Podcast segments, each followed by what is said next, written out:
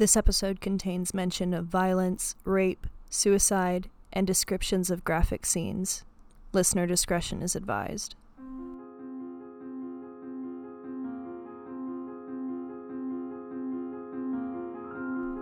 In 1980, fear gripped the Twin Cities area. A monster was lurking in the dark, and all police had was the sound of his voice.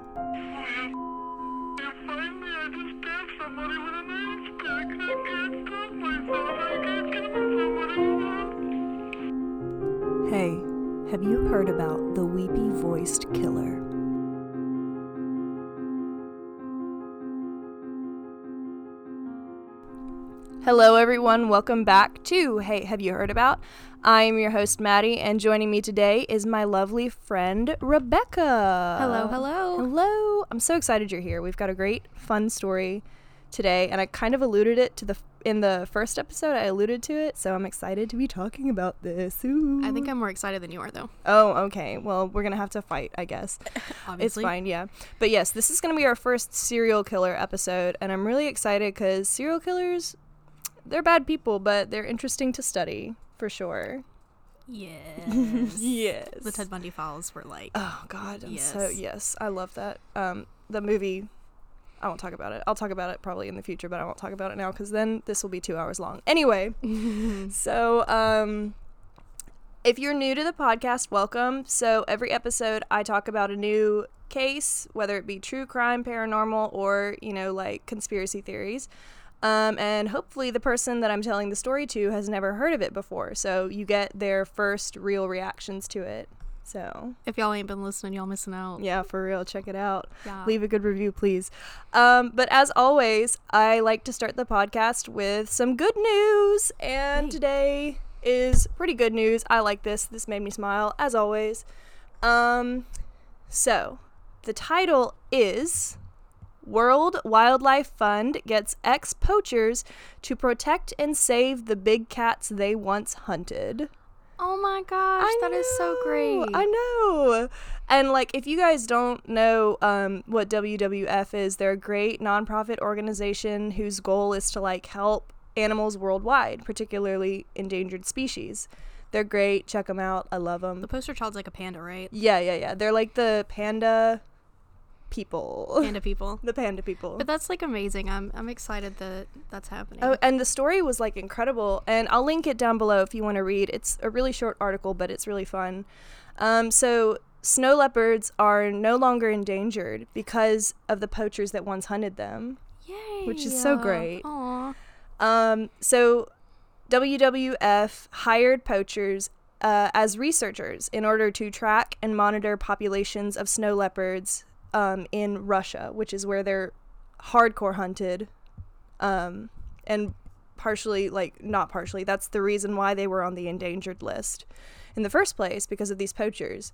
So I thought it was really great to read that, like, these people who completely decimated the po- population are, like, helping to bring them back. Well, I mean, they're hunting them, so like they probably know more about them as a species than the Oh, scientists yeah. themselves. So it's actually a really smart thing. Oh yeah, for sure. Um, but this program started in 2015, and since then, currently in 2019, populations have stabilized and even improved in some areas. I'm glad 2019 was a good year for somebody. Yeah, for real. We're not even halfway through yet. oh God. um, but so. One last thing WWF plans on using this technique in other countries as a means of ensuring species protection, which I think is great. And I talked about this briefly in the last episode. This is kind of the same topic of good news because, like, I just love hearing about endangered animals or extinct animals, like, being rediscovered or saved and stuff like that. So I just think, you know, I just want my kids to see a polar bear, you know? There was actually I saw an article on um, one of the many news places I follow on Facebook because that's where I get my news. Right. But so this guy hunted on his own land this albino turkey, yeah. which was like a huge deal because it's a very rare animal. But, Right. you know, you had arguments from both sides. Like it's his land, it's completely legal to hunt them, but at the same time, like it's a beautiful animal. Mm-hmm. But I mean, I guess like my family hunts, I get it. My parents would have put it up on the wall and Yeah. you know, respected it forever. You know, it's not like he doesn't respect the animal, but at the same time, he did kill it. I see both sides. Yeah. It's hard. It is. It's It's a very complicated issue, and I think it's good that we do have like, you know, nonprofit organizations like WWF who are like ensuring that you know these really rare species of animals like the snow leopard and stuff are being preserved and well taken care of. And I'm glad, yeah. Yeah. So that's the good news for today. Unfortunately, there is no more good news. Um Yikes. so it's time for my infamous segue. So Rebecca, I've got this really big mug here. It's got hot chocolate in it, and I love it. You should read what it says.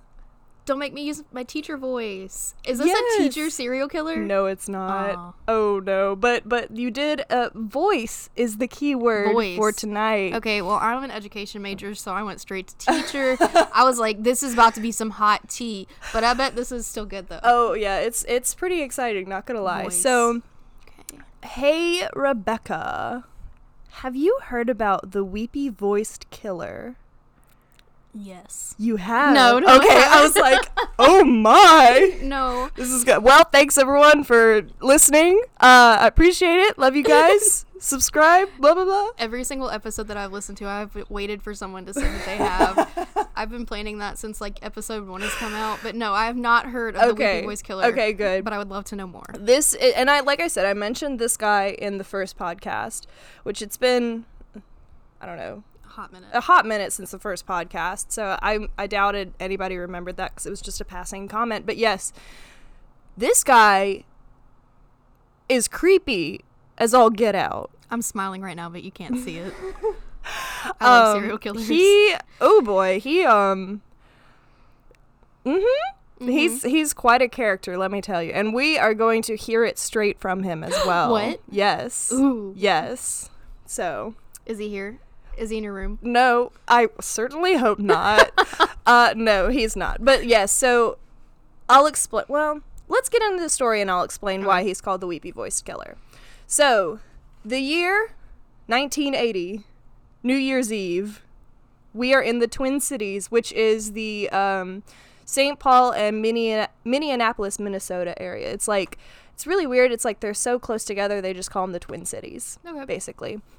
But in this part of the story, we're specifically in St. Paul, I believe. So we're on that side. Okay. So, Karen Potack was out with her friends and sister. Um, they were going to some bars because it's New Year's Eve. You know, that's what you do on New Year's Eve. Uh, she's college age, so of course she's out there. I have a picture of her right here if you want to. It's not a good picture because it was the 80s. But um, this is her As like right a child. there. Uh, as a child or around the same age she was. I'll post all these on the Twitter, by the way. Follow me on Twitter, H H Y H A podcast. Thank you very much. Follow the Twitter. Please. Um, but yeah, so this is what she looked like. So in my mind, like I'm building his type. You know, Mhm. she has dark hair. Right. Um, you know, it's black and white photos, so I can't tell much. Mhm. But dark hair, that's what I'm getting. Long dark hair. Yes, dark hair. That's good. Um, you. It's me, oh god. um, but so yeah, so Karen was out with her friends. They were hanging out. They were at a bar when this happened. So they were partying. They stayed at one particular bar for pretty much the whole night until it closed. And that's when Karen's friends noticed that she was gone. This was around 1 a.m.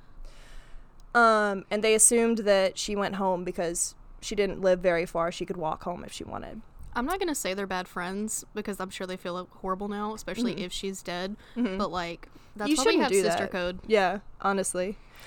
Um, never ever walk by yourself. Amen. Thank you. Always have one sober friend in the group to keep an eye on everybody. Exactly. That's such a and to drive. Do not drive and drink. no. Please don't. We we don't condone that We here. do not. Um. So, so um. So yeah, she she they assumed that she went home. They didn't really look for her because they were like, oh, you know, she probably walked that way. She's fine. You know, we'll see her in the morning or whatever.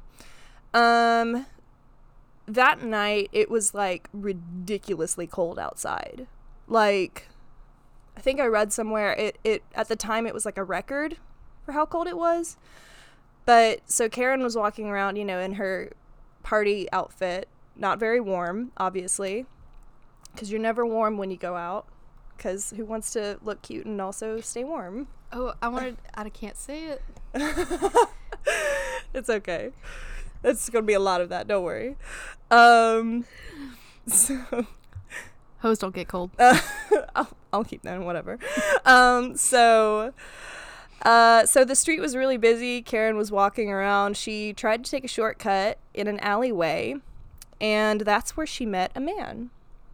A tall, dark stranger. Mm, not any of the a stranger, yes, but I don't think tall or dark. Um, Of course, he's white. He's a serial killer. Yes, yes, definitely. Okay, so uh, she met this guy, and he was like, "Hey, you look pretty cold. You know, I can. I'm happy to let you sit in my car to warm up for a bit before you head home." And she was like, "Yeah, sure." Do we don't know if she was still like intoxicated at this point. I mean, I know in the '80s, like they weren't as aware of the bad stuff in the world. Yeah, but I would assume she probably was. But like all the different sources, like some people said she wasn't, some people said she was, but based on like personal experience, she was probably a little bit intoxicated, you know? not that this is any of her fault. No, no, no, no, not not this is any of her fault. I mean, it's just unfortunate circumstances. Right. Yeah. So, um yeah, so it was really cold. He offered her, you know, to sit in the car to warm up a little bit before she continued home and she was like, "Yeah, sure, whatever." 2 hours later, police received this phone call which I will play for you guys right now. Let me make sure my sound is up. So here's the first phone call, and I want you to listen carefully. It's okay if you don't understand what he's saying because I have it written down, Okay. which I will repeat back.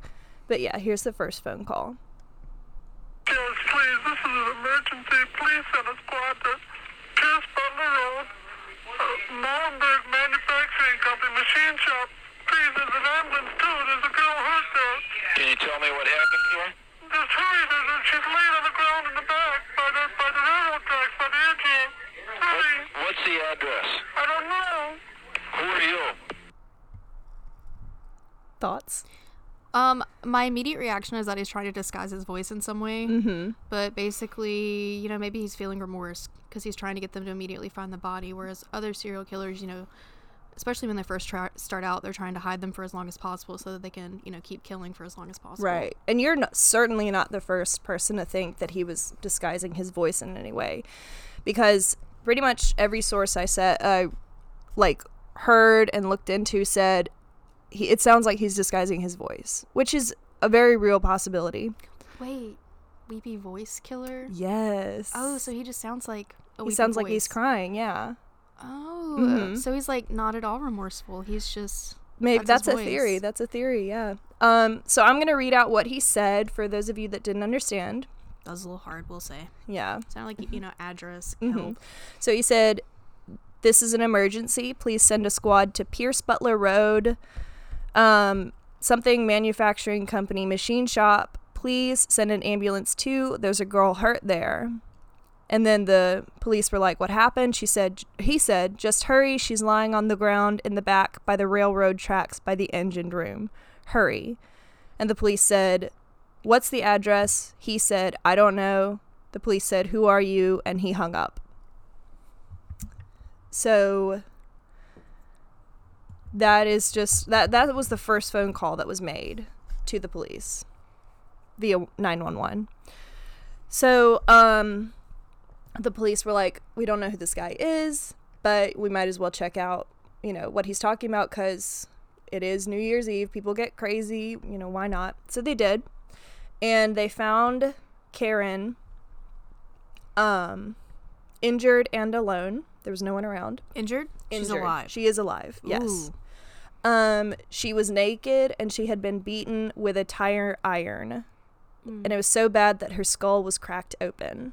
But yes, she was still alive. Well, Yeah. Not only that, but she had been raped, and it was obvious that there had been a murder attempt. So they rushed her to the hospital. She was fine after a few days, miraculously, which I don't even know how you bounce back from something like that. That's insane. yeah, I can't imagine. Mm-hmm. But when police questioned her about what had happened, about who had attacked her, she actually had no memory of the event. Yeah, because her head was cracked open. Right. So like no leads at all. So, we're going to fast forward to June 3rd, 1981. Oh wow. Mm-hmm. Another phone call is placed to the St. Paul police. Yeah, we're still in St. Paul at this point. So here's the second phone call. Make sure my sound is up again. Yeah. You find me? I just stabbed somebody with an ice pick. I can't stop myself. I keep killing somebody. So for this one, all he said was, Will you blank find me? I just stabbed somebody with an ice pick. I can't stop myself. I keep killing somebody. That sounds terrifying. Yes. In my mind, you know, as you were telling me about the first girl, I'm like, you know, what a disgusting human being would it take to, you know, take advantage of a person like that? But you know, now it's obviously some kind of mental disorder. Oh yeah, absolutely. Um, I'm trying to get to the next. Okay, here it is. Make sure I have all the time codes for the videos or the the voices um saved. So okay, there we go. But yeah, so the police got that phone call. I can't remember what time it was, but it was I think around the afternoon time when they got it. It was after lunch, base or after lunch, mid afternoon, like early evening type, you know, call. So this was a you know, obviously it's the same voice. Um Very distinctive voice. very distinctive voice, yeah. So this guy calls in, but he uh, I mean, you notice that he didn't leave an address or anything this time around. He just Right. said that he killed somebody with an ice pick. So, um let's see. At first, okay, here I am. I'm trying to reorganize myself. Oh, no, you're fine. At first, um, the police didn't link the first call with the second for some reason, which I guess makes sense because it had been a couple months at this point. yeah. Also, their technology wasn't as advanced. Right, exactly. I watch a lot of Dexter. Oh, there you go. Fun. I need to check that show out actually. It's very good. Um, but so they disregarded the call, the second one. They were like, "Oh, it's just some kid. He's joking around." You know, no one would call in confessing to a murder. How could you disregard that? I, I, I don't know. Like it, that's just crazy to me that the police weren't like, "Okay, let's go look around." Yeah. Well, like now we have like GPS where you can locate where someone's area is based on the call and all that stuff. Yeah. You know. Yeah. It was a different time back then. And it's just like, I think in retrospect, it's like, okay, how did they not know? But now it's just, or now it's like, how did they not know? But back then it was like probably a lot more difficult. Not probably, it was a lot more difficult. The world was a lot bigger then. Oh yeah, for sure. Um, but so they originally thought it was a joke. They disregarded it, forgot it. Um, a few hours later, they discovered the body of Kimberly Compton. Let me show you her picture. Dark hair, in case you're wondering. Mm-hmm. Dark hair. She's white. You know, she's she's a lot younger than Karen was, and that is because, and this this part of the story is so sad. Like it breaks my heart. But so she, Kara, uh, not Karen, Kimberly was 18 years old, and she was new in town. She was new to St. Paul. Um, and by new, I mean she had literally just moved there a few hours before. Oh my god. So the day she arrived, she was killed. Um so she had been stabbed 61 times and strangled by this weepy voiced killer. Which is very upsetting to think about. Right. I'm processing. Mhm. Yeah. My brain immediately wants to make a joke though. Yeah, maybe not the best time to. I don't Quite know. a welcoming party. I know, I know. but that's horrible. Yeah, it's just like it's okay, so here's here's her story. Um so she was from Wisconsin. She had literally just graduated high school, I think, a few weeks ago or a few days ago. It's not really confirmed. But she was basically she was fresh out of high school. And she wanted to move to the big city and get away from her small town. So that's what she did. Um she got off the bus that day. She put her stuff in a locker at the bus station. And then she went to Mickey's Diner, which was a restaurant right across the street from the bus station. And that is where she met her killer. She said, um, or witnesses said that he started a conversation and he offered to show her around since she was new. And she was like, yeah, sure, whatever. Absolutely. I wonder if it was like just happenstance or like if he knew if I wait across the street from the bus station, I'm going to get people who aren't from here. So if I kill them, they may not know for a while. But at the same time, as soon as he was done, he placed the call. But I think that also has a lot to do with the potential mental stuff going oh, on. yeah, absolutely. I mean, like, honestly, like, based on what I know and what we're going to talk about later on, I'm not sure if it's it's really difficult to say because it's obvious most of the women that he he did hurt, kill, you know, assault, um, did have dark hair and did fit a sort of, you know, image that he, he I guess he had. So it, it's weird to think like maybe he was sitting there, you know, looking for that specific type of girl, or maybe it was just some random thing, you know. it, you know, if they all look the same and if you think he's not selecting them, then it's probably just subconscious. yeah. Um, you know, maybe if there was like a schizophrenia or, you know, multiple personality type thing going on, Right. you know, it might not have even been him. Yeah. Oh, definitely. Yeah. I just think this case in particular with this killer, there's a lot of layers to it that unfortunately we don't know, which again, I'll get into that later on. Um, because when we talk about who it ended up being, there's just like not a lot that we know about his life before he was the weepy voiced killer. And it's very, it's hard to understand, I think, because of that. You know, it's hard to, because we always, at least for me, when you hear stories like this, you always wonder why did they do that? Like, because there has to be a why, there has to be a reason. But it's just like with this story, it's hard to find a reason. That's another show. It's called Motive. just add it to the list. Perfect. But I Um, agree. Yeah, there has to be a reason, you know, even if you blame it on some type of, you know, sickness or something Mhm. like that, there's always a reason. Yeah, yeah. Um, but we'll get more into that as we go along. I'm ready for more. so, um, let's see, where was I? Okay, so obviously, when they found Kimberly's body, she had no identification on her because all of her stuff was at the bus station. Was she naked too? I don't believe so. Okay. I think she still had clothes on. There Was- was no, I think there was no evidence of sexual assault. Just stabbing. Yes, just stabbing. That's perplexing. Yeah. Which, it, I mean, like, stabbing in itself is still a very sexual way to hurt somebody. Right, you know, penetration. But um I don't know, it's it, I wonder why. Yeah. It's- Maybe he didn't view Kimberly as, you know, like a sexual object as much as he did the other girl. Mm-hmm. Maybe because of her age. Yeah. Maybe they had some kind of like conversation that was just like, okay, I'm not gonna assault her. I'm just gonna kill her. Yeah. Which I think, yeah.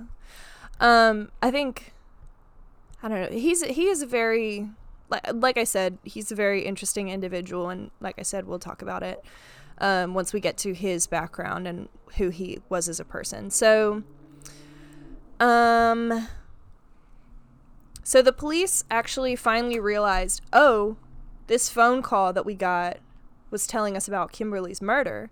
So let's trace the phone call. So they traced the phone call back to a payphone that was by the diner, Mickey's Diner. Wow. Yeah, I know it's crazy. So, um, let's see. So, like I said, the body had no identification on her.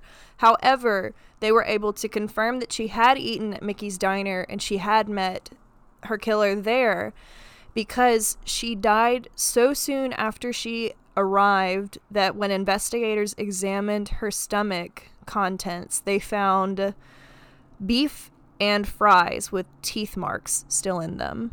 So it hadn't even been digested yet. She didn't chew very well. No, she didn't. Um, but so that night, that was the special at Mickey's Diner. So that's how they placed it. I'm gonna say this right now. Mm-hmm. This might be because of all of the shows I watch. But if I'm ever a serial killer, I'm gonna be a dang good one. I don't Y'all will never hear about me unless know I, if you want. Y'all will never hear about me unless I want you to hear about me. And Madeline, Mm-hmm. You'll be first. Oh my god, I'm please just no. kidding. I'm just kidding. Please don't end up on the I say this to all of my guests at this point. Please don't end up on the other side of my podcast. Please don't be the That topic. is my ultimate goal. Oh my you for God. revealing it. oh my god, okay. Well, moving on from there. Hey Madeline, have you heard? oh my god. Um so basically because they had identified Mickey's diner as the original place where she had met her killer, um they were able to figure out her movements. So because they saw Mickey's diner and they saw the bus stop, they were like, "Okay, so she's got, you know, obviously maybe she came from the bus stop." And then they did some digging, found where her locker was, and that's how they ID'd her. Great puzzle piecing. Yes, we're doing it. Great. slowly job. slowly we're getting together So proud of you. Mhm.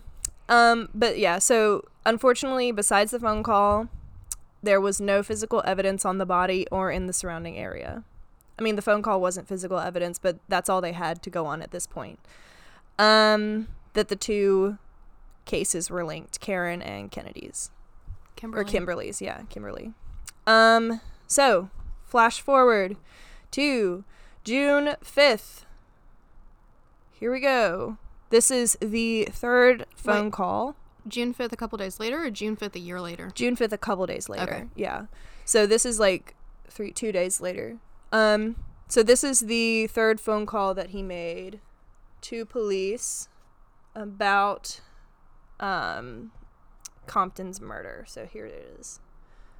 Don't talk, just listen. I'm sorry what I did to Compton. I couldn't help it. Don't know why I had to stab her. I am so upset about it. I keep getting drunk every night. I can't believe I just like a big dream. I can't think of being locked up. If I get locked up, I'll kill myself. I'd rather kill myself than get locked up. I'll just try not to kill anybody else. So, if you didn't catch what he said there, he said, Don't talk, just listen. I'm sorry what I did to Compton. I couldn't help it. Don't know why I had to stab her. I'm so upset about it. I keep getting drunk every night. I can't believe I did it. I can't think of being locked up. If I get locked up, I'll kill myself. I'd rather kill myself than get locked up. I'll try not to kill anybody else. It's interesting that he immediately addresses her as her last name. Yes. So he obviously knew not only her first name but her full name. Oh, absolutely. And all of her things were in the locker. I'm assuming she probably had a wallet with her because she paid for her food. Mhm. So maybe her, you know, identification was in there, but that's very odd Yeah. to call someone by the, their last name. Oh yeah, I, I well honestly I think like when it comes to first name last names, for me first names are always a lot more personal than last names. That's very true. So I feel like maybe he's trying to distance himself from her in a weird way. So all of my high school teachers that were coaches didn't really care about me. I'm sorry to tell you this, Rebecca. I'm sorry. oh my god. Um, but yeah, so like I think that might have, which is an interesting point. I haven't, no one that I've re like, none of the sources I used has really brought up that point that he used her last name instead of the first. I feel like the the words that we choose to use, especially in you know highly emotional um, events such as that, like he's literally confessing, even though they don't know who he is, they don't know exactly what's going on, Right. But he's literally confessing, which is you know really emotional. So the specific words he used are really important. Right. So what and now that let's keep going with this um idea. So like you said at first when you first heard the voice that it sounds like he's acting, like he's putting on an act. Did that call sound different to you at, in any way? That sounded genuine, yeah. very Yeah. genuine. Um, you know, going still with the last name, him still sounding genuine. Maybe he's trying to distance himself from her. Yeah. maybe he doesn't want to feel as guilty so he's you know using her last name to kind of push the guilt out of his mind Yeah. So he's like trying to sort of get rid of like he's confessing and I feel like I think the psychology of him actually calling in and confessing to these crimes is really interesting because like when we think of a confessional in like religious terms for instance like you think of it as like God forgiving you like wiping clean all of your sins oh so I think it's interesting that he's calling in, confessing all of these things. so do you think like he just needs a confession and he knows that's who's in charge? Or you know does he view the justice system as god? And he knows you know what his wrath will be? Yeah because he's like i'm not going to go to prison. I'll kill myself before that. Right. which is also really interesting because he's killing women but that's a whole nother thing. Mm-hmm. Yeah. but I, I think I think I'm going back to the you know schizophrenia or you know multiple personalities. Like there's something going on for him to be this guilty about it. Oh yeah. It doesn't like make sense. I don't think he's putting it on. I don't think any normal person and I say normal as in like, you know, person who doesn't have schizophrenia or multiple personality not that there's anything wrong with that. Obviously you're not a killer if you have those, but I think I think we can define normal as not serial killer. yeah, let's define it as not serial killer, but I think any normal person would like you know, they wouldn't one instant be a horrible maniac who's trying to kill women and rape them and, you know, destroy them as much as they can and then just turn around and feel all this guilt and remorse. I feel like if you're going to if you're a serial killer, you know, you're not going to feel that remorse which is, you know, obvious in like Bundy and um Well, maybe Dahmer and all them. maybe if you think of it as he had all this you know pent up aggression or Yeah. emotions and he finally just broke like something caused him caused him to break like you know several times that he killed each of these women Right. so you know maybe with all of those emotions or anger or whatever it was maybe he did feel remorseful afterwards Yeah. you know we can't really know Right. or maybe we can you haven't told me yet we'll see. We'll see. Don't worry. Um, so let's see. After this phone call was placed and they realized it's the same guy, like phone call number three, it's him again. Um, the police finally released all of the phone calls to the media and they had this big call. They said, like, if you recognize this voice, contact this number and let us know. And we will investigate it as much as possible. did they release the the full calls Yes. oh censored of course like for cur- curse words and things like that but and, yes they you know the name did they censor that i would hope so i don't believe they did. Ooh yeah. I mean if you think about this in the police's you know perspective they are trying to catch this guy as soon as possible. And so they're thinking like the best way to do that is just by contacting the media which sometimes is a great help but other times like for instance in this case um, they got so many phone calls of just random people that were like oh my god i think my husband is the killer or i think my brother's the killer or i think my boyfriend's the killer That's why I don't agree with, you know, involving the media and everything, especially, you know, where they're calling in tips like that. Because Right. everybody thinks that they're involved somehow. It's like- right it's each individual person's God yeah complex. they wanna involved. they want to insert themselves into the story Right. yeah it's it's very it's a complicated matter i think when when it comes to media and like that's also and this is a whole other topic i think for a whole other podcast that's not this one but like i feel like when the media comes into play that's when everything gets really sensationalized. I mean obviously they're trying to get a story.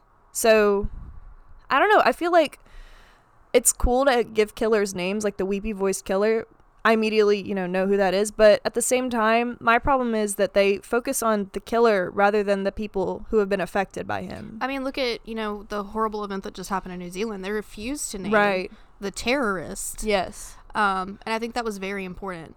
Uh, going back to media, though, you know, I agree they shouldn't be involved because they are just trying to get a story. But at the same time, you know, looking at like Amber Alerts. Yeah. Media- No, like Amber Alerts, I agree with. But Yeah. when but when you've got some someone who does like terrorist attacks or school shootings, you know, we've had a lot of those recently, or you know, serial killers. I feel like when the media gets involved, they're going to dramatize it. They're going to make it seem overly dramatic and like, you know, make it seem like it's this really, you know, horrible thing that has happened, which it is, but like instead of focusing on the people who were killed or hurt by these monsters, all the focus is on the people who committed the like acts, which I think is just the most disgusting thing, you know? Like I'm going to I was saving this for the end of the podcast, but I guess I'll mention it here. Um so when it comes to serial killers when we're going to be discussing them, I don't want you guys to have the killer's name in your head be the last thing that you hear. I at the end of each episode, I've got a list of the um, women or people affected by each serial killer, and I'm going to read the names of the people that were killed. I love that. Because, like, I mean, they deserve just as much attention, if not more, you know? Like, I know we all love, like, Jeffrey Dahmer, Ted Bundy. Um, I can't think of any others right now because it's like, There's yeah, a lot. There's a lot. But what really matters is the victims and their stories, I think. 100%. Yeah. So that's what I'll do at the end of the podcast. So stick around if you want to participate in that. Um but so yes, so they got the media involved at this point. Um hundreds of calls came in to the police that said, you know, like I said, oh my brother's a serial killer or my, you know, dad or my uncle or my, you know, coworker. Um the police looked into every single one. Wow. Yeah. So they they really want to catch this guy. Unfortunately, there were no leads. No voices matched the call as much as people wanted them to. So, the case went cold for 9 months. I thought you were about to say years. I was about to be so mad. No, no, no, so no, no. I mean, not, nine months is you know yeah. a lot, but nine years would have been a lot. Nine worse. years would have been a lot worse. Um, so around this time, they actually got their first suspect for the murder and the assault. So, Alan Lopez was his name. Um, he murdered his family two months after Kimberly's murder. So really, relatively close. I don't know anything about Alan, Mm-hmm. um, but I would like to say, with the information that I know about serial killers, um, the beginning is usually more personal rather than the end. yes, very much so. Did he do it? Was it him? He did not. I'll spoil it. Look at me. Um, but so, uh, so this was the first suspect. So after he murdered his family, um, he, okay, let me back up. So he had been sent to a mental facility a few months bef- like prior, um, which police thought, okay, this might have been that in between between January and June where, you know, there was no murder. So he had been sent to a mental facility during that time, and when he was released, he stayed with his family, which they killed. You know, he killed them two months after Kimberly's murder. So, um, there was a standoff with police for a few hours after he killed his family. He was lo- he locked himself in the house, would not come out. so, um, during that standoff, however, he shouted out to police that he had killed Kimberly, that he he confessed to her murder. Was anyone in his family named Kimberly? No. Mm. Yeah, there's something else going on there too. Right. And like I think that's another problem with this being so publicized at this point. You're going to have people who are going to want to take responsibility for it for some reason. Right. So, but yes, he confessed to it. Um he was found he was tried. He was found guilty of his family's murder, not Kimberly's. Um and before they could question him about Kimberly's murder, he committed suicide. I guess that one too, in case you guys were wondering. Yeah, I was doing gestures. um, I'm not proud of this. This is, of course, not a great circumstance to joke about, but this is my personality, and you signed up for it. Here we are. Hey, have you heard about? yeah, so he committed suicide before he could be questioned about um, Kimberly's murder. So police did some more digging. They were like, okay, we have to connect this this attack to you know both of these attacks to him because obviously he confessed to Kimberly. He must have done you know he must have hurt Karen as well. Putting all their eggs in one basket. Yeah. Mm-mm-mm. So so he couldn't have police found that he couldn't have done the first attack because he was in a mental facility that day. But he also had a day pass. So he he was in the mental facility, but he could have gone out that night and, you know, hurt assaulted Karen. I'd like to say that this says a lot about um, our mental health Yeah. system. If you're Mhm. allowing people that could potentially kill their, you know, families to have day passes. Right. But again, this was the 80s. It's a different time. I know. Hopefully we've progressed since then. We haven't, but it's whatever. It's whatever. Maybe a carrot for president. I mean, you're not. I'm not endorsing anybody. No. Um. So, but they did find out that on the night or on the day of Kimberly's murder, he was in jail. So they figured if he didn't actually murder Kimberly, He was in a mental hospital and then in jail. Yes. Why was he in jail? I God, if I don't know. Okay, he just he was just in jail. I'm jail. asking the real questions. Oh yeah. Um, but so yeah, he was in jail when Kimberly was murdered. They figured, okay, Kimberly and Karen's, you know, attacks are obviously linked. He wasn't the one that did it. So at this point, once again, they no longer have any more suspects on the case. So, flash forward to August 6th. I believe this is uh, 1982. So we've gone forward a year? A year. A lot. Yes. It's a new year now. So this guy's still on the run. Um so You know, I discredited him, but you know he's doing good so far. I know Not he's good, like but good. Mm-hmm. So this was when the third phone call was placed. Um, police received this call, I believe, some point at night. This is the fourth phone call, right? Oh, fourth phone call. Yes, it was the third confessional phone call. Um, so yeah, here is the phone call. Fire emergency. Please don't talk, just listen. I killed that girl. I stabbed her 40 times. Kimberly Compton was the first one over at St. Paul. I don't know what's the matter with me. I'm sick. I'm gonna kill myself, I think. Where are you? I'm just I, if somebody dies with a red on, it's me. I killed both. I'll never make it to heaven. Okay, so a few things to point out. So I'll read this first. He said, Please don't talk, just listen. He said that before, obviously. I'm sorry I killed that girl. I stabbed her 40 times. Kimberly Compton was the first one over in St. Paul. I don't know what's the matter with me. I'm sick. I'm, I'm going to kill myself, I think. The operator asked, Where are you? And the caller said, I'm just going to. If somebody dies with a red shirt on, it's me. I've killed more people. I'll never make it to heaven.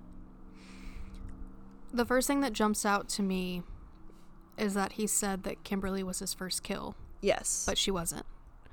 well, she was. She wasn't. She was. Well, Karen wasn't murdered, remember? oh, you're right. I'm sorry. yeah, yeah, yeah, yeah. Sorry, Karen. No, she's fine. Um, and then when he specifically mentions how many times he stabbed her, is that the correct number? 40, yes. This for this new victim, yes. So that's that's he's aware. He knows what he's doing. Mhm. At least at, at some. Oh, I'm sorry. Wait, no. It says in my notes that it was higher than 40.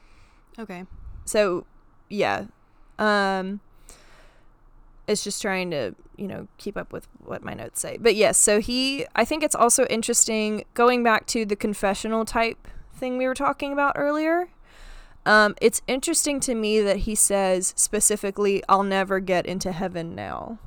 Agreed. Especially you know when we were talking about maybe he views the justice system as God. Obviously not true. Mhm. Because then heaven. Uh, what would be the equivalent to heaven if the justice system is God? maybe a mental facility cuz like I know back then patients were you know, pro- not treated as well as they are now. But I mean, if it They were could go into the psych ward. Have you seen Orange Is the New Black? no, I haven't. It's on my list. The last season, psych ward is bliss. Mm, gotcha. Well, I think if it were me, I would rather go to a mental facility or a psych ward, I guess, than you know go to a jail, because jails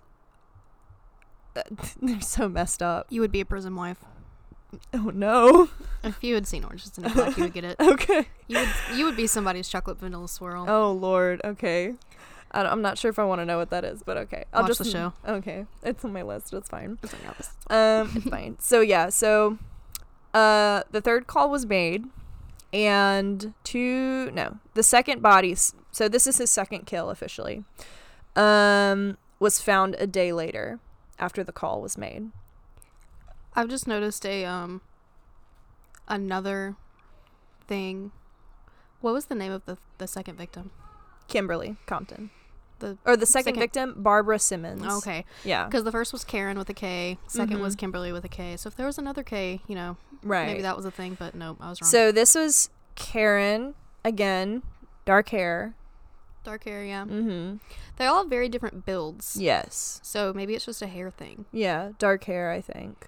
I mean, I really couldn't tell from the the pictures, but the first two seem to be shorter, kind of thicker, Mm-hmm. and this girl's very thin and tall. Mm-hmm. Right. I'm guessing she's tall. Her fingers are very long. Yeah, she she I think she was pretty tall. Um so yeah, so Barbara Simmons was his third victim, second kill if you're keeping score. But she was stabbed over 100 times. I'm making a face because she said score, but over hundred times. That's insane. Yeah, it's like okay, so there's stabbing someone once, that's angry. There's stabbing someone like 10 times, that's enraged. Over 100 times is overkill at that point. Right. 61 times was overkill. Was there a specific area that he was targeting, or I don't believe so. Okay, I so think he it, the the wounds on both Kimberly and Barbara were just sort of random. I think he was just sort of swinging whatever weapon he had. It wasn't an ice pick this time. I don't believe.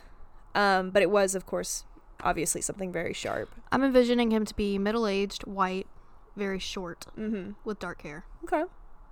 Maybe you're right. We'll see. I bet he has a very big personality. If you go back to that, the conversation we had. We won't be talking about that No, again. okay, so but yeah, so she was found um, stabbed over 100 times. So I said, okay.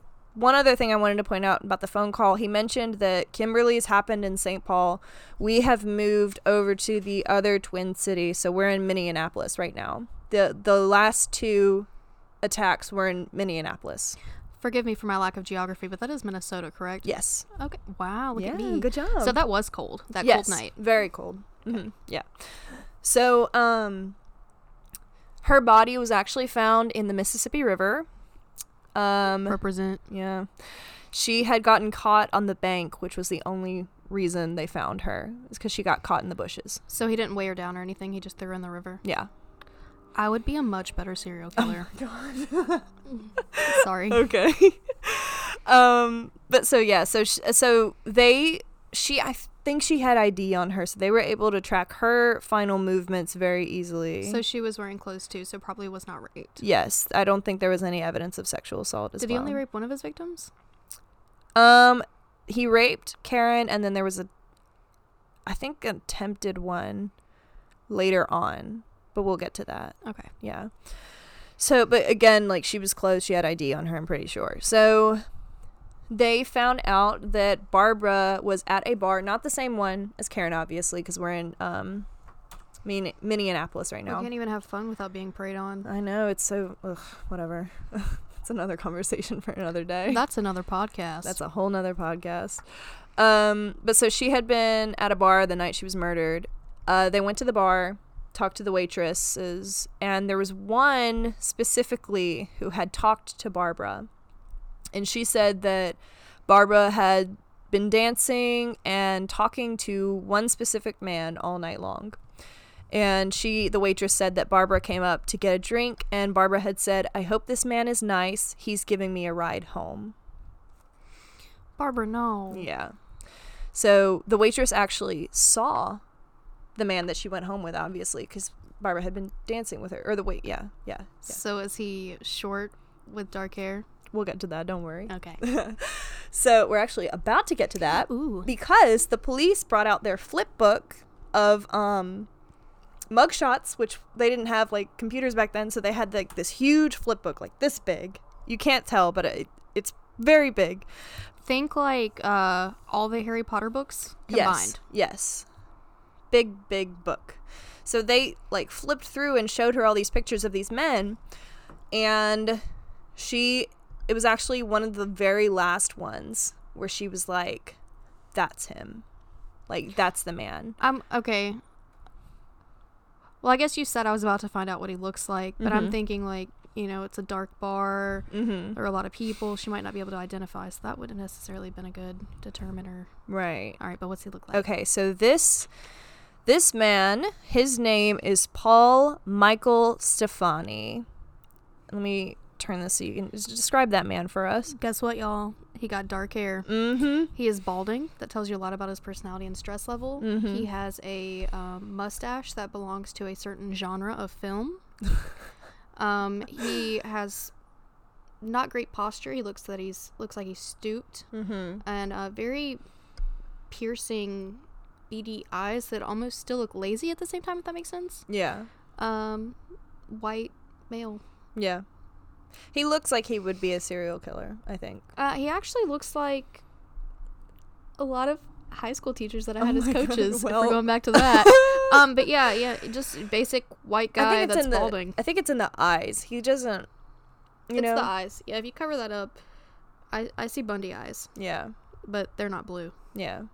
But I will say he is clean shaven except for his mustache. So I mean, he's he's taking care of himself. He's yeah, I mean, you have to be somewhat I feel like you know, attractive if you're going to have women get in the car with you. Even even though I wouldn't personally I wouldn't consider him attractive at all, but if you're into that. Also, it I was mean, the '80s, so like Yeah, different style. if you look at um, what's his name, Smokey and the Bandit, Burt Reynolds. Yeah. he has the Burt Reynolds stash going on. Yes, so maybe maybe that was a con- contributing factor. Right. Um, so let's talk about Stephani, shall we? Let's figure out who he was. And like I said, there's not a lot about him. It's very, you know, he in interviews he didn't really go into depth about his family or anything, so we don't know anything about that. Oh, another thing about his description, his voice does not match his No. um his image. Mm-mm, mm-mm, not at all. Um, okay, so you were correct when you guessed that he had a mental illness. His family actually had a history of mental illness, and he had one as well. Uh, no sources were specific about what he had, but his family had a history, so obviously he's got something Did pretty it? bad. Did it tell what his family history was? I think bipolar, schizophrenia, all the big ones, pretty much. All the big ones. Yeah. So at the time, he was 38 years old. Um, earlier, before either mid 1980 or a little bit before that, he had been convicted of aggravated assault, which is why they had his mugshot. Um, he worked at the manufacturing shop where Karen was initially found. Wow. So he knew the area very well. Um, once they had him ID'd by the waitress, and then of course they went back to uh, Mickey's diner and showed his picture again to get confirmation, which That's good. they did. He was put on 24 hour surveillance at that point. So they hadn't arrested him yet. No, not yet. So it's interesting as you're bringing in these new details. I'm I'm viewing him as more of a predator, Mm-hmm. whereas before, you know, I wasn't feeling bad for him in any way. But um, yeah, now he's just more of a predator. Yeah, he's skeevy. Yeah, Mm-hmm. that's a good word. Yeah. Skeevy. skeevy. Um, so let's flash forward to August 21st, 1982. Once again, the police aren't too great at their job because he somehow loses their surveillance. Surprise! Surprise! I know. So he lost police surveillance that day and he drove to the red light district, which if you're if you don't know what that is, you're probably too young for this podcast. So um, this is where he picked up Denise Williams, who was 19 years old. Did she work there? She did. Okay. Yes, she had been a prostitute since she was 13 years old. So, as sad as that is, she knew the area very well. And she knew the people that frequented it very well. So, she picked, or he picked her up, um, Stephani did, and they agreed on $100 as they were in the car. Uh, Stephani said that he didn't have all the money right at that moment. So, he paid her 40 then and then $60 after is what they agreed. And they went back to his apartment and, you know, had sex. Basically. So, Seemingly consensual sex. yeah, as much consensual sex. As, as much as a prostitute can consent to sex. Right, exactly. So, um and I'm going to spoil this again. Denise is alive. I She did survive, yeah. The way you were talking about it, 40 Right. before, 60 after. Right. Um, and she, I saw an interview with her. She's such an interesting personality. I think she's great. Um, all the best to her. But she made it very clear that the um, sex was over very quickly. And she Big personality. she that she just kept saying that it was you know it was over very quickly and that was her she wanted to make it very obvious i think it was sort of a dig at stephani but obviously Teach their own, you know. mm-hmm That's how she copes. Mm-hmm. So, um, Denise was worried that since it was over so quickly, he would ask for more. She wasn't feeling it after that. I don't blame you, girl. Yeah. Uh, but Stephani said, no, I'm good. He offered to drop her off where he picked her up in the red light district. So, this is when Denise started to notice when they were in the car going back, supposedly to the red light district. She started to notice that Stephani was taking really weird turns and he was Like going in a different direction or like his driving. eh, going in a different direction. Okay. And like I said, she had been a prostitute since she was 13, so she knew the area. She knew how to get to the red light district from practically everywhere. So she was very aware of, you know, the area and stuff like that. So um she said like that they weren't going anywhere near the red light district. Um and when she asked him about it, he said that he was taking a shortcut. No, sir. No, sir. So that's when Denise started to get kind of nervous. Obviously, that's when you would get nervous. Right. Um, and she started to look around for a way to protect herself in case he got violent, which very real possibility as we know. Um, and she found a glass bottle on the floor of his car. So she was like, "Okay, if he tries something, I'm gonna Smash the bottle." And then stab him. exactly. Hopefully over a hundred times. Oh, hopefully, yeah. So that's when Stephani pulled into an empty parking lot. And I guess Was it night or day at this time? it was like evening. Okay. Yeah. Dusk. Yeah. But um so what he didn't know is that the empty parking lot was also surrounded by a lot of lo- lot of residential homes. So his this was not as private as the other areas where he had dumped the bodies had been. So it kind of showed that he didn't know the area well. Right, exactly. So and I picture him in his mind thinking like this is going to be like an 80s action movie when I say this, but he said he pulled over and he turned to N- Denise and he said, "Pardon my French. Ass, grass or gas, no one rides for free." And then he immediately stabbed her in the stomach with a screwdriver. Ass, grass, or gas. No one rides for free. Yeah. Was he saying that he was the ride and that he needed payment? Yes, I'm assuming so. I think he was just, you know, I feel like he was thinking like, uh, you know, it's the 80s and all the movies have really weird catchphrases, so maybe this will be mine. Stab. All right, instead of thinking of his name or his title, he is the ass, grass, or gas killer. Can we please? Can we that everyone just like Everyone get on the Wikipedia pages now and change, it, change it, change it, please. Sorry, that was my alarm. Uh, change it right now, please, God. Uh, but so yeah, he said that, and then he immediately stabbed her in the stomach with a screwdriver. A screwdriver? Yes, We're getting blunter and blunter with we these really are honestly. He's just he's quite a character this man. Um so that's when denise grabbed the bottle and she started to hit him on the head continued to attack him. She cut his head cheek and hand and yet he kept stabbing her. Like he would not stop even though he was bleeding everywhere. So she managed DNA evidence, my boys. hmm So she managed to get the door open and she fell out of the car and he fell on top of her. That's when Denise played dead, she said. She screamed. That was the grass option. Oh, yeah. hmm um, I'm going to hell. um, so Denise decided playing dead would be the best option. So she screamed, I'm dying, I'm dying, and then went still. But he continued to stab. So there's that overkill that we talked about where he's just Can like, you imagine having to play dead while someone is stabbing you? I you? know, And obviously she did it successfully because she's still alive. Yeah, it's crazy. Um, but so she figured after a few moments that this was not working, obviously.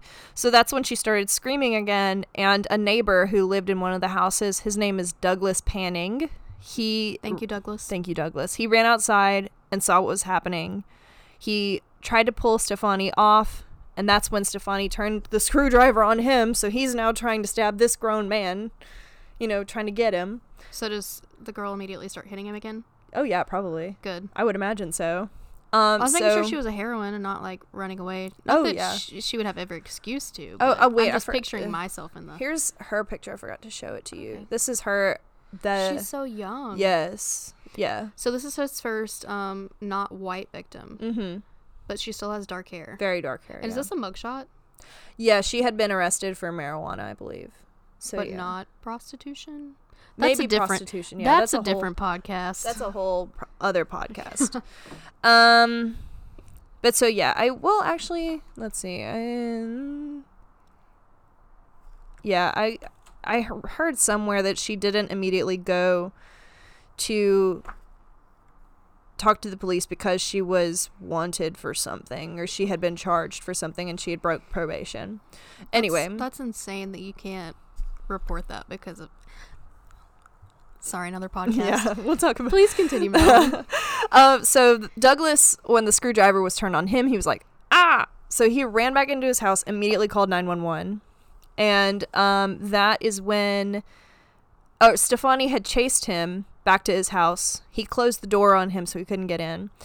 Um, at this point, Denise has sort of crawled off to where she wasn't in harm's way directly again. And Stephani ran back into his car and drove away. So Denise, after all of this, had been stabbed 15 times in the head, abdomen, and chest. Her liver and lungs were both punctured. And she's alive. She is alive. She is alive to tell the story, which I think is just incredible. I'm gonna go home and watch her interviews after this. Oh yeah, she's she's uh, there's um a few documentaries I can actually send them to you. Okay, great. but uh, she she was quite a character. I liked her. So at this time, police received a fourth phone or yeah, fifth phone call, which you'll notice is wildly different from all the others. His voice is different, guarantee. Yes. So here it is.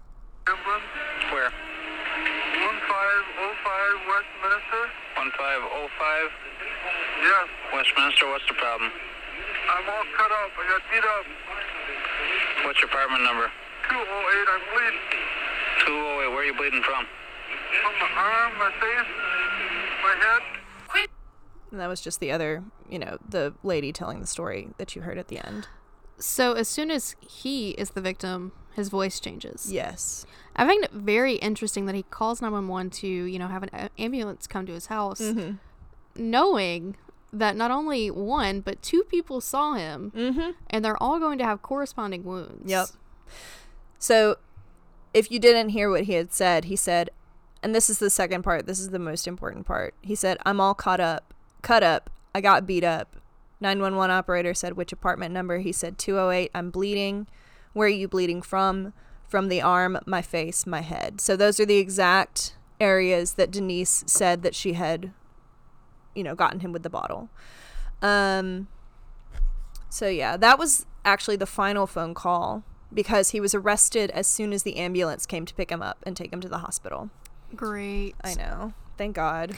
Uh, also, when they put you in an ambulance, they usually strap you down so you don't like freak out in transit. Mm-hmm. So like, it'd have been great if he was like already strapped down to the little gurney thing. Yeah. Yeah. And then they were like, "You're under arrest." And he like is like fighting and can't move. Perfect. Ultimate 80s thriller. Oh yeah. Um so Stephani was charged with attempted murder for Denise. Um they questioned him about all the other attacks, but he literally denied everything. And he said, and I quote, "You're not going to pin those on me." Interesting. Mm-hmm.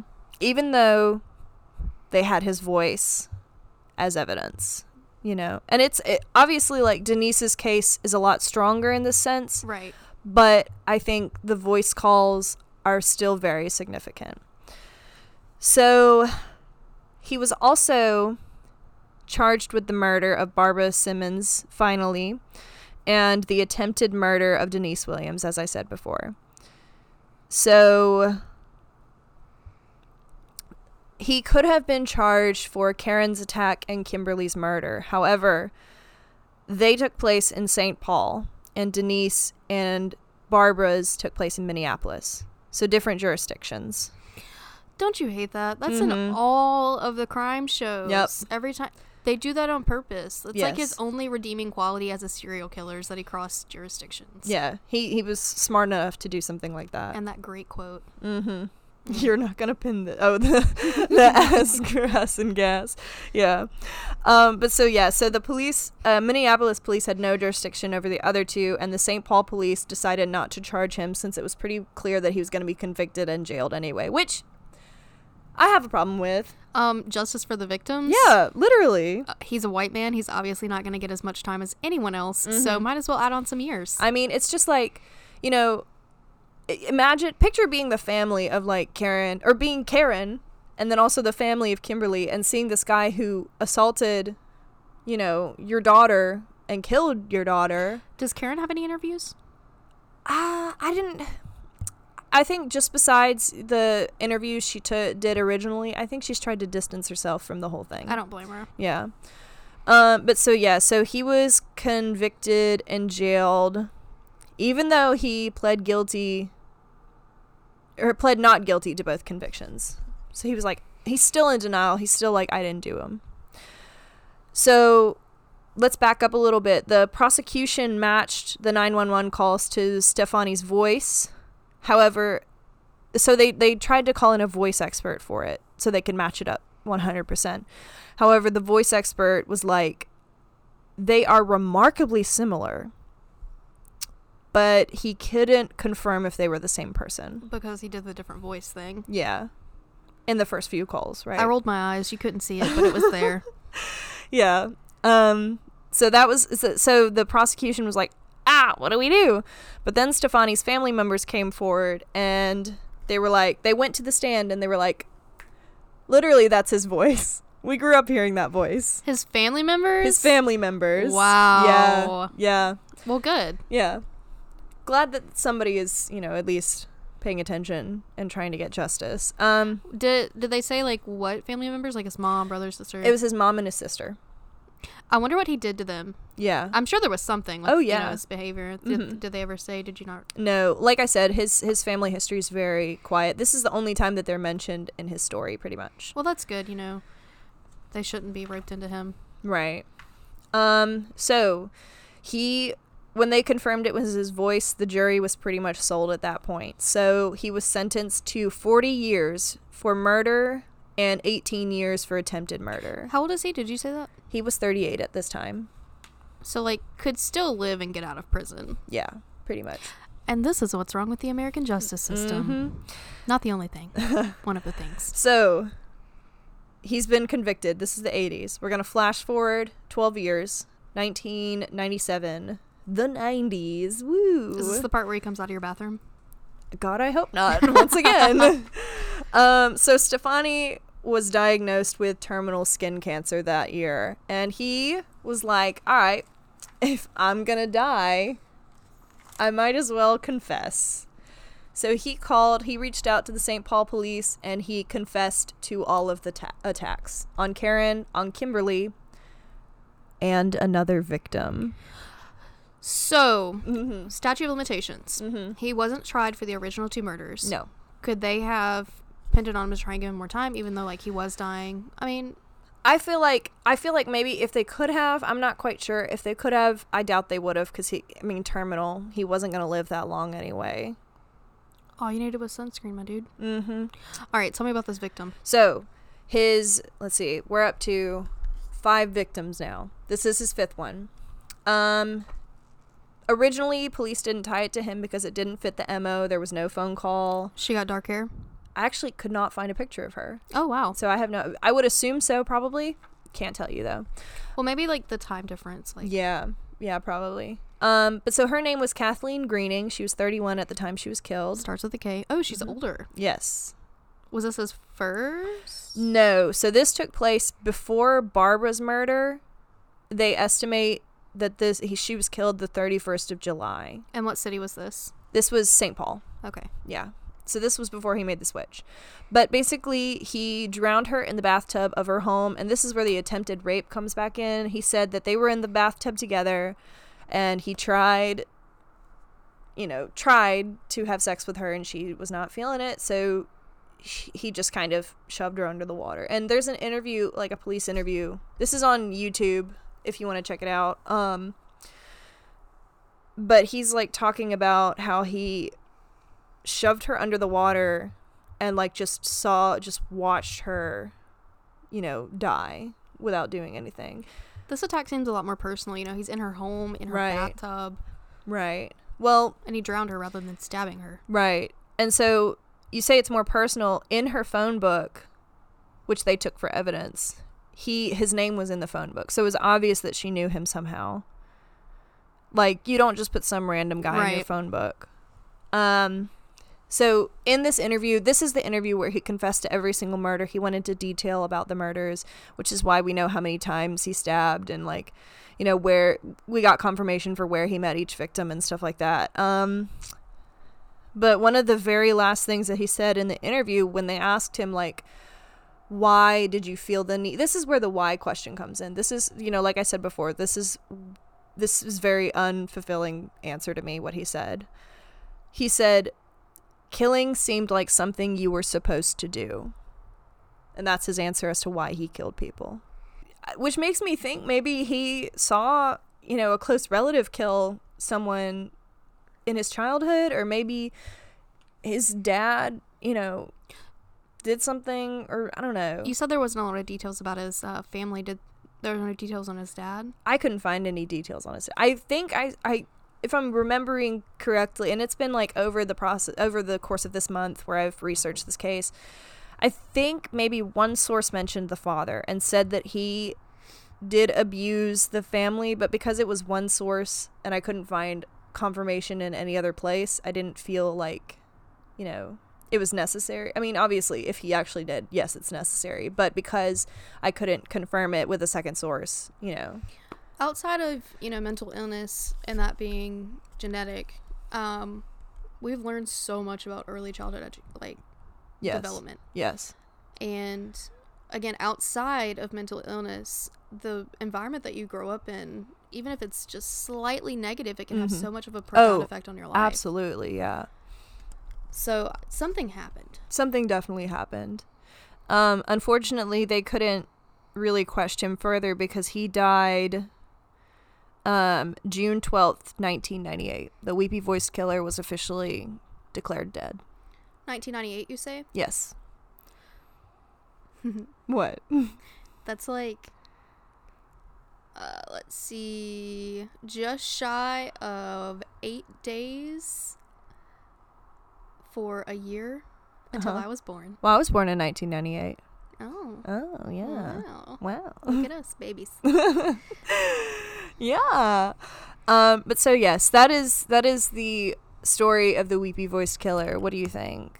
Any lingering questions or thoughts? I'm still trying to wrap my head around it because I had so many initial thoughts. Mm-hmm. Right. And then he just comes out and confesses. Mm-hmm. You know, I th- still think, you know, whether it was something in his early development or some kind of mental illness, which is, you know, likely because of his family history. Right. Um, it just doesn't add up. It seems like there were two different people. Yeah, I definitely feel like I feel like if if I were to diagnose him, it would be like you said, schizophrenia or, or multiple personality disorder. Cuz like I mean, like I said before, Even, you know, extreme bipolar could have those Right. symptoms. But like I said before, you know, it's hard for me to think of some, you know, a person just like doing this overkill and murdering someone and, you know, raping someone and then just turning around a few hours later and being like, I'm sorry, I didn't mean to do that. You know? Your face was perfect when you did that. Thank you. Yeah, it was great. Did you know I'm an actor? I know you're an actor. Thank you.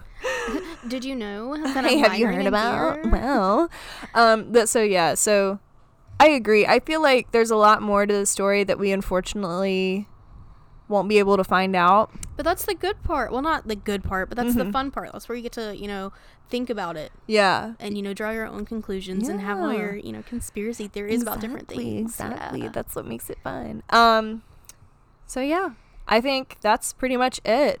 Uh, I'm gonna say my outro, and then I'm going to stick around. You know, you guys stick around for the final list of the victims, like I said before. But uh, thank you guys so much for listening. I really appreciate it. If you could leave a review on iTunes, that really does help a lot. It boosts the podcast for you know everyone else to see. Um, you can also follow the Twitter, the official Twitter. Uh, that's HHYHA podcast. I will be posting updates about the next case, which is also going to be a serial killer. Ooh. However, it's going to be a female serial killer. Those are the Yes. best. Um, I really like this next one too. But if you want updates about that, you know, Follow the Twitter, please. Thank you. You should also leave nice comments and like whatever you're on. I watch on YouTube personally, so like nice comments under those are great. Yes, please. I saw. Oh my goodness. Hello. Uh, okay, so there was a person that commented on, I think the last episode on YouTube, and she was like, "Great, subscribe," and I was like, "Thank you." So thank you, person. If you're listening right now, I really appreciate it. You should have wrote down our user. I know I should. I'm just now thinking about it though, because it's been a few weeks. We we see you. We, We see appreciate you. Yes, you. I read all of your reviews and comments. Don't worry. Um, even if they're negative, we're even if they- you. yeah, constructive criticism. We're watching you. Yes. Okay. So, um, if you want to, you know, friend Rebecca on Facebook since you don't have Twitter. Yeah, I don't have Twitter. I'm one of those. Yeah. But I will. I'll, I'll leave your Facebook down below if they want to connect with you. Sounds great. um, I just post a lot of memes. Mm-hmm. The best kinds. A lot of a lot of uh, uh, uh political, you know, stuff too, which is always great. Yeah, a lot of politics, a lot of Mhm. uh cats.